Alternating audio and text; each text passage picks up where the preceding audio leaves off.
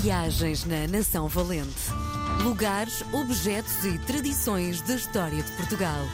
Com Helder Reis. Hoje é dia de recebermos e por isso um dia feliz. Helder Reis. Viva Helder! Bem-vindo à Nação Valente! Estás bom. Bom, vamos lá saber uma coisa que me deixa muito curioso. Estava a olhar para, enfim, no fundo, ilustrarmos a nossa conversa e comecei a ver os teus livros. Gestão da Chuva. Como é que é feita, eh, no fundo, a escolha dos nomes para os teus livros? Como é que tu decides que é por ali e porque é que Nação Valente ficou por, por chamar-se Nação Valente? E Gestão da Chuva, eu acho que é uma coisa tão poética. Hum, gestação. Gestação, desculpa. Hum, olha, eu- sabes que o título de um livro, mesmo para mim como leitor, deve anunciar muito do que está lá dentro. O mais possível. Uh, eu fico às vezes um bocado irritado quando leio alguns livros e. Que não tem nada a ver a, a capa Sim, com ou aquilo que- então só na última frase está o, o significado do título. E o título para mim já, é, já faz parte da escrita do, do corpo do texto. E, e eu procuro, sempre procurei isso no- nos meus livros. Eh, foi precisamente que tu pegas um livro, vês o nome do livro, epá, este livro provavelmente vai falar sobre isso. E, e- e pronto, é esse o meu esforço: é, é que o livro seja um anúncio do miolo do livro.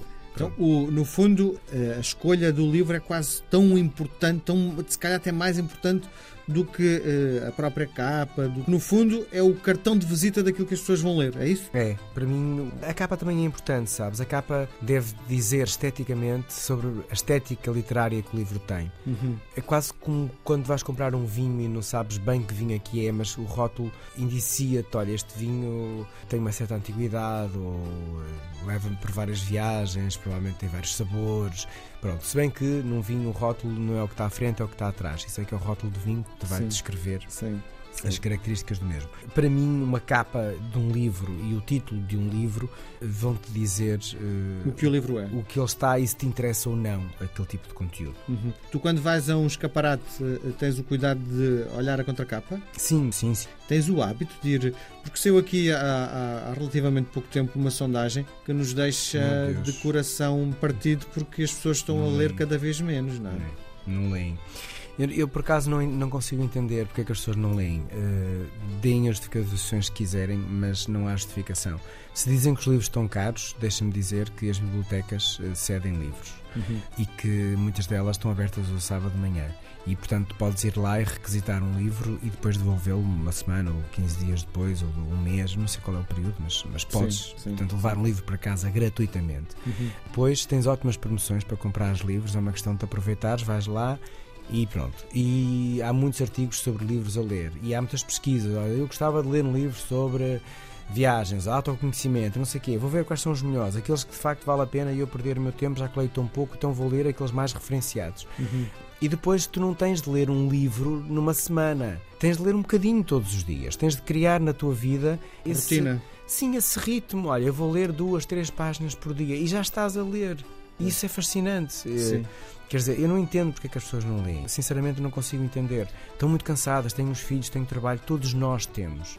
Eh, e não vão ser aquelas três páginas ou quatro diárias que te vão roubar o que é que quer que seja. Perdemos muito mais tempo eh, a ver o Facebook e o que é que dizem e, nananana, e algumas pessoas acham que isso já é leitura. E os telefones agora até contabilizam quanto tempo é que estiveste lá agarrado. Horrível, não é? Pois, e ainda bem que contabilizam. Hum, portanto, se tu, não, se tu és daquelas pessoas que não consegues largar o vício do telefone ou do que, do que te distrai, preferindo o livro, pega no livro.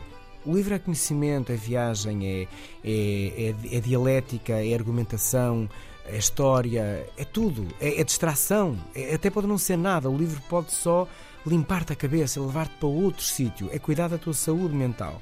Portanto, para mim, é essencial. É Falas muito. Ultimamente temos falado muito sobre a saúde mental, algo que te está a deixar muito preocupado. Uh, sabes porque é que eu falo? Porque hum, eu já tive as minhas depressões, os meus esgotamentos. Haverá uma altura em que eu acharei pertinente falar um pouco mais sobre isso, como testemunho de superação, que é- acho que é importante as pessoas perceberem uh, como é que se pode ultrapassar e, que se ultrapassa, que não é uma coisa que tens de viver com ela para toda a vida. Mas como eu ultimamente. E, e Andas feliz também, não é? Eu ando feliz há muitos anos, graças a Deus. Muito bom. há, há muitos anos mesmo. Não, mas, mas o, o que eu te queria dizer é: estou ligado a organizações e associações que estão muito relacionadas com a saúde mental e que me estão a pedir um envolvimento mais ativo. Então uh, está a começar a ser também uma causa minha que é uh, falar em saúde mental e para as pessoas que menos perguntarem o que é, que é isso. Uhum. Então procurem. Muito bem. E o que é que nos traz hoje na Nação Valente? Olha, nem de propósito trago de sabedoria de uma de Santa Sofia, uh, que estamos a falar de, de uma santa que nasceu em Roma que, e que remete ao início do cristianismo. Uh, e que, para, pronto, para quem é assim devoto de santos por alguma razão, Santa Sofia, muito relacionada com as doenças de pele, é, é Santa das Viúvas, protetora das mães. Eh, mas aqui o que eu venho contar é a história de Santa Sofia e um cavaleiro. Então, eu gosto muito do nome de Sofia, honestamente gosto. Não sei se é porque significar conhecimento, eu sou um curioso. Não sou uma pessoa de muito conhecimento, mas sou uma pessoa muito curiosa. Um, e, e, há uma bonita devoção e uma lenda uh, ligada a Santa Sofia em que esta senhora, que é santa, e os santos não são santos toda a vida, portanto, há uma altura em que fazem algo de extraordinário que depois é, é, é é um contributo para a sua santificação. Sim. Foi uma, uma dama muito cortejada, muito bonita, uh, e havia um cavaleiro que a desejava arduamente. E este galanteava sempre esta menina um, ehm, e, e, suspirava pelo amor, mas a Sofia não estava propriamente muito interessada, provavelmente via a sua vida passar por outra coisa.